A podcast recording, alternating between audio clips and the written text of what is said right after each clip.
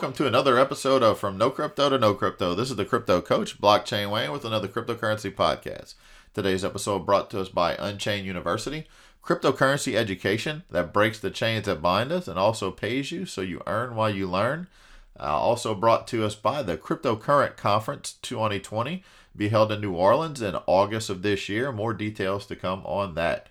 So, what I want to talk about right now is yesterday there was a tweet that went out, and it was from Peter Schiff. Now, if you know who Peter Schiff is, he is a very big proponent of gold. Uh, also, he is very negative when it comes to Bitcoin, uh, always talking bad about it. And apparently, in the in the in the past, someone has sent him Bitcoin. Uh, many believe it's Eric Voorhees, but he was sent Bitcoin. And yesterday, he made a post that says, I just lost all the Bitcoin I've ever owned. My wallet got corrupted somehow and my password is no longer valid. So now not only is my Bitcoin intrinsically worthless, it has no market value either. I knew owning Bitcoin was a bad idea. I just never realized it was this bad. And he shared a screenshot that showed an error message that says error decrypting wallet. Please check that your password is correct.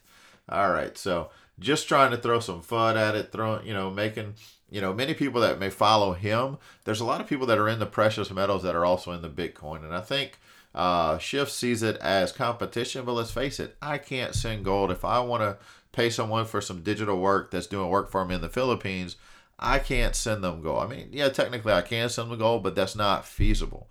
But I can pay them in Bitcoin or other cryptocurrencies instantly. So, but Schiff is always making it out to be like it's some kind of competition. Is it Bitcoin or is it gold? Now we go gold has serious limitations. You have to be present. You have to physically be there. So those are some of the problems with that. And let's face it, if you're using a, a, a Bitcoin wallet and you forget your password, that's not that big of a deal. Your crypto is not lost unless you didn't take further measures. So let's look at a couple options. One, you want to make sure you are using cryptocurrency wallets where you control the private keys. You have access to the private keys. You can restore it with a seed phrase. And many of those are accounts like Exodus Wallet, Edge Wallet, Trust Wallet, uh, just to name a few. Uh, but then there's also other wallets that you are accounts, should I say, because they're basically accounts. It's not really a real wallet where you hold money on an exchange, which is not recommended because if you don't own the private keys, you don't technically own um, own the crypto. So those could be like your Coinbase account, your Gemini account, you know, accounts like that where uh, we've taken, and, and the problem with that is we've taken a decentralized currency and then you're storing it on a centralized exchange because we're used to the way things are, right? We're used to old technology where you're used to like a bank account login or like an E-Trade login where they have custody of everything and you just show ownership in the computer. Um, and so in those cases, uh, yeah, if you forget your password, you can contact customer support and they can restore it for you. Uh, but also, you hear about all the hacks that have happened in crypto have been on exchanges. And when you think about that, exchanges take a decentralized currency, put it in one centralized location, and of course, what are hackers going to target? Hackers are targeting uh, those things. T- hackers target bank accounts. They, they target all kind of different accounts to access. But it's almost like a honeypot when they can go after one exchange that's holding everybody's funds in one place. So uh, you don't really own that crypto. So back to the Peter Schiff deal. So if if it's a centralized wallet uh, he can contact customer support and get you know get access to his account easily. Forgot his password. It's no different than you forget your email password. You can contact customer support. They'll go through some form of verification and they'll give it back to you. Now, every other wallet that you download where you control the private keys, you get a seed phrase. They typically flag and they always show you that you need to save your seed phrase with instructions on how to do it. Write it down. Don't save it digitally. Some people don't even listen. They'll copy and paste and save it to their phone. Now, let's face it, if you're saving a few bucks in that wallet, it may not be that big of a deal, but it tells you to save your seed phrase. That if you don't, your funds will be lost. So one of two things happen here. We all know Peter Schiff is a very smart guy. Maybe not when it comes to crypto, but in general. So he is just using it as an example to troll Bitcoin, to talk negatively. Just another example of how he wants to talk negatively about Bitcoin to try to show that it's not feasible. Let's face it, these tactics he's using were done back when email was up and coming, when internet was up and coming, or uh, you know, when online shopping was up and coming. There was always people that felt they were threatened by the new technology, so they had nothing better to do but to talk bad about it. A Bitcoin and crypto has stood the test of time when you look at it. The Bitcoin network has never been down. Bitcoin has never itself been hacked, never been compromised. What has been compromised, like I mentioned, are those crypto exchanges that store everything, you know, in one central location, or individuals that have poor password security. No different than your bank account getting hacked because you use the same password for your bank account that you use for your loyalty rewards at the local adult store and you know so someone hacks that database and then they find other accounts that you have using that same email and password and they're able to breach them so that is what happens. That's where your point of failures are. Hackers are going to go after the path of least resistance. And that's what it is. So what can you do to protect yourself so you don't become a Schiff head right? Peter Schiff uh, is obviously just trolling. Uh, shared a photo yesterday and i'm actually going to include it with this pod included it with this podcast description. Uh, it's a picture from uh, from The Simpsons. It says old man yells at Bitcoin, and I impose his face on top of it uh, because he just basically doesn't understand it. Um, Bitcoin allows you to have custody of your assets, and with custody comes responsibility.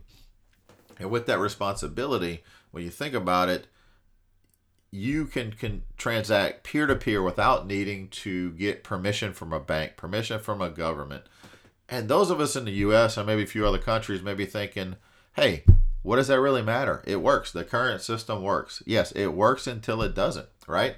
You don't actually hold money in a bank. Nobody holds money in a bank.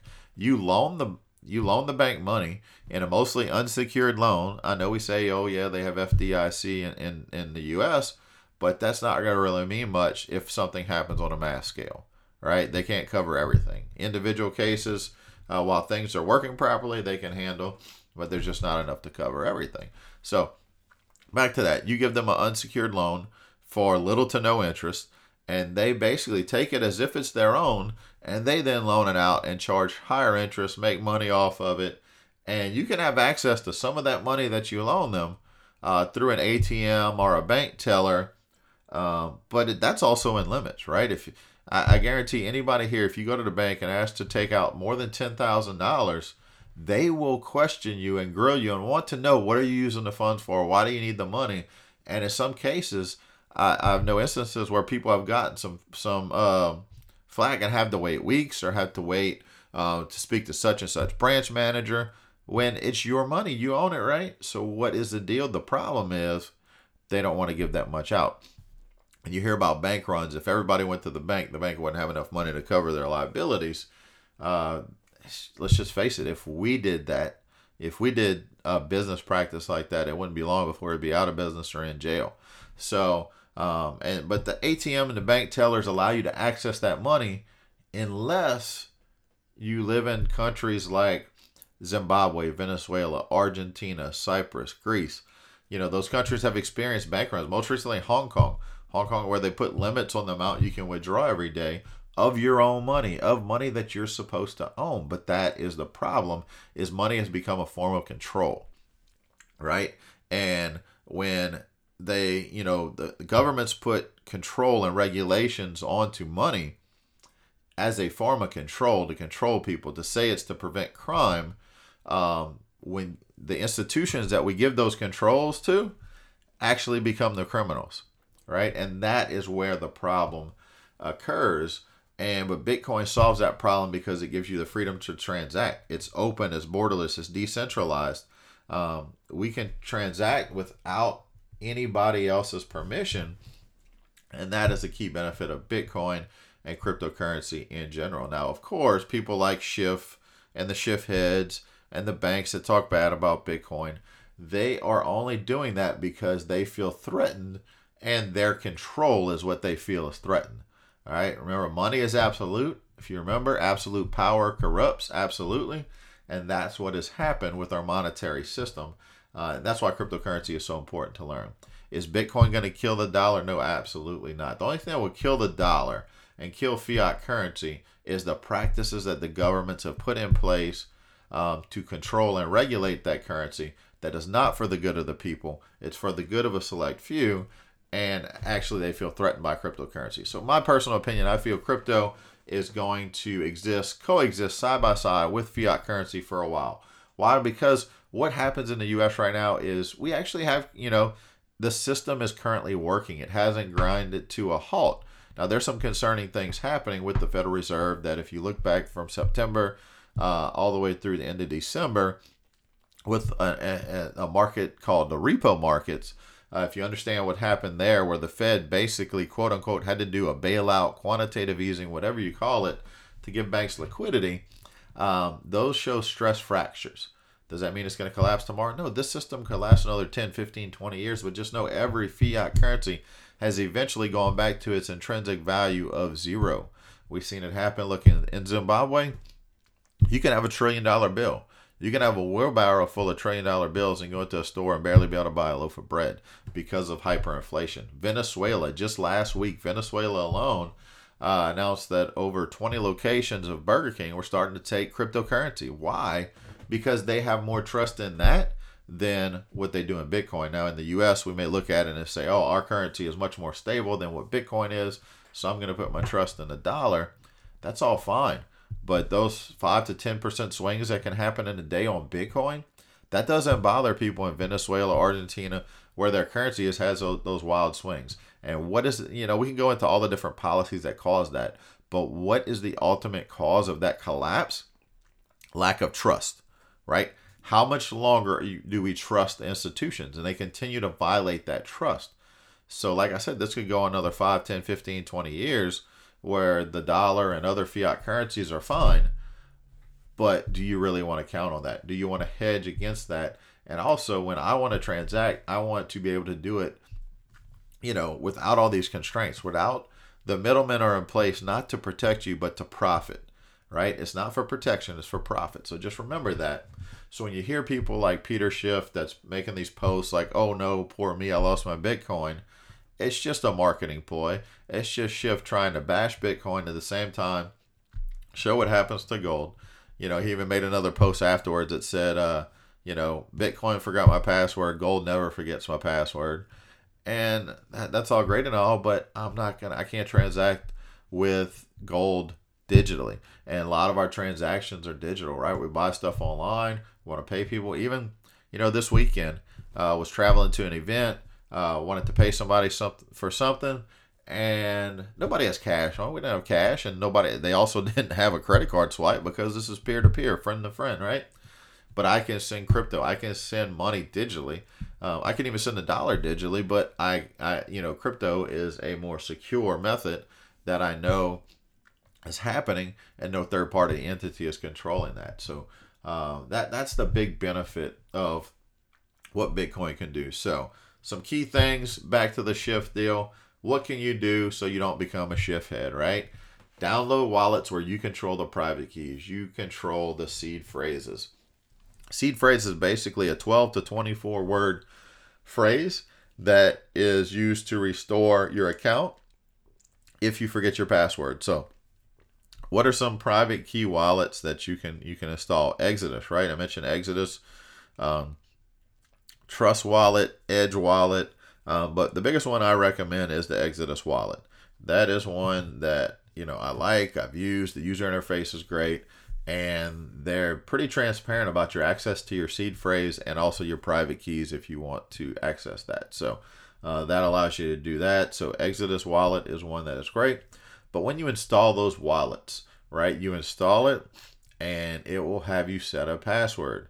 The second thing it will do is going to tell you to back up your seed phrase. Um, and that is that's your customer service. 12 to 24 words. Don't store them in your phone. That's not recommended. The best thing to do is to write it down. Do you have a notebook that you keep in a safe? If you don't have a safe at home or even a little one uh, for secure documents, you need to have one of those anyway, safe lockbox, something like that. Uh, but if you want to store them digitally, there's a product called Safe Ledger that allows you to store uh, those seed phrases, backup phrases, even your private keys if you want. And it is a program that lives independently of a computer. You can either buy the flash drive with it on it, or you can download it to your own flash drive, which is what I've done. I've got two copies, and it stores it. You know, uses encryption to store it digitally. What does encryption do? It just, it, in a nutshell, it jumbles it up to where you need the key to unlock it right? It jumbles it up to where it looks like a bunch of random letters and numbers and all this crazy stuff if you were to see it encrypted. And the only thing that has the key is the program.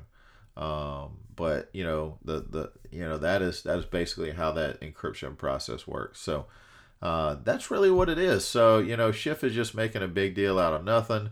Uh, he either ignored what was told to him to uh, what was told to him to uh, you know, to store when it popped up on his app to store those uh, keys, or he, you know, he just needs to contact customer service, depending on which wallet. You know, his screenshot was just enough to where you can't tell which wallet he was using, uh, but that's that's in essence what happened. So remember that. Don't be a shithead, and hopefully this this episode was helpful to you, and we will catch you on the next episode.